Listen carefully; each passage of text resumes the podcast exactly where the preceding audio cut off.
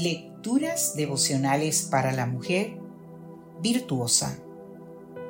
Cortesía del Departamento de Comunicaciones de la Iglesia Adventista del Séptimo Día Gascue en la República Dominicana. En la voz de Noemí Arias. Hoy, sábado 17 de febrero del 2024. Jesús te llama amiga. Peter Drucker dijo, lo más importante en la comunicación es escuchar lo que no se dice. Jesús tuvo amigos. En Juan 15:15 leemos que Jesús dijo explícitamente, los llamo amigos porque les he contado todo lo que me enseñó mi Padre. Los llamo amigo porque ese porque nos da a entender que para Jesús en la amistad existe una comunicación total de lo que uno es. Una amiga nos lo cuenta todo. Obviamente hay que matizar ese todo, no todo de todo todo el tiempo. Jesús no está defendiendo aquí que no debemos tener privacidad entre amigas no hay secretos, no quiere decir que cada amiga deba perder el derecho a su privacidad.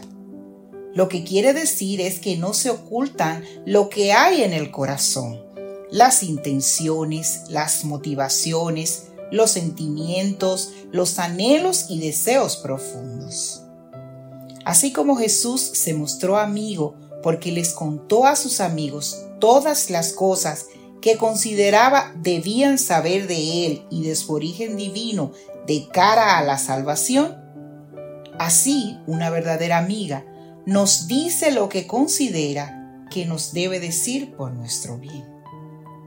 Una amiga no está dispuesta a quedarse con la sensación de poder haber dicho algo que necesitábamos oír y no haberlo dicho. La buena comunicación es una característica esencial de la amistad. De hecho, la amistad es comunicación abierta, transparente, sincera, auténtica. Y para esto no solo se usan palabras. A veces lo más importante se comunica con un gesto y sobre todo con el amor. Jesús nos contó cómo era el Padre, no solo y no siempre con palabras, sobre todo y esencialmente con su amor, con su amistad, libre de prejuicios y desinteresado. Claro que para entender lo que no se dice, hay que ser una amiga de verdad, de esas que están pendientes de todo lo que tú proyectas.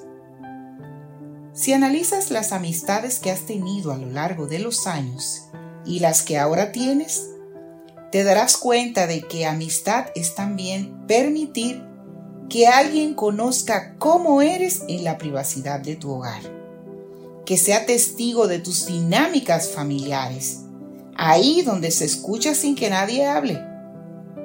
Por eso, amistad es vulnerabilidad, porque es poner nuestro corazón, nuestra intimidad, nuestra privacidad, lo más íntimo de nosotras y que a casi nadie le contamos en manos de la otra persona, sabiendo que ésta puede hacer dos cosas con ella, mimarla o maltratarla.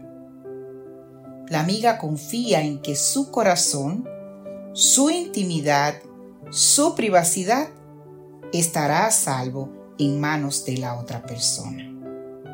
El libro de Juan en el capítulo 15, versículo 15 nos dice, Los llamo amigos porque les he contado todo lo que me enseñó mi Padre. Que Dios hoy te bendiga, mujer virtuosa.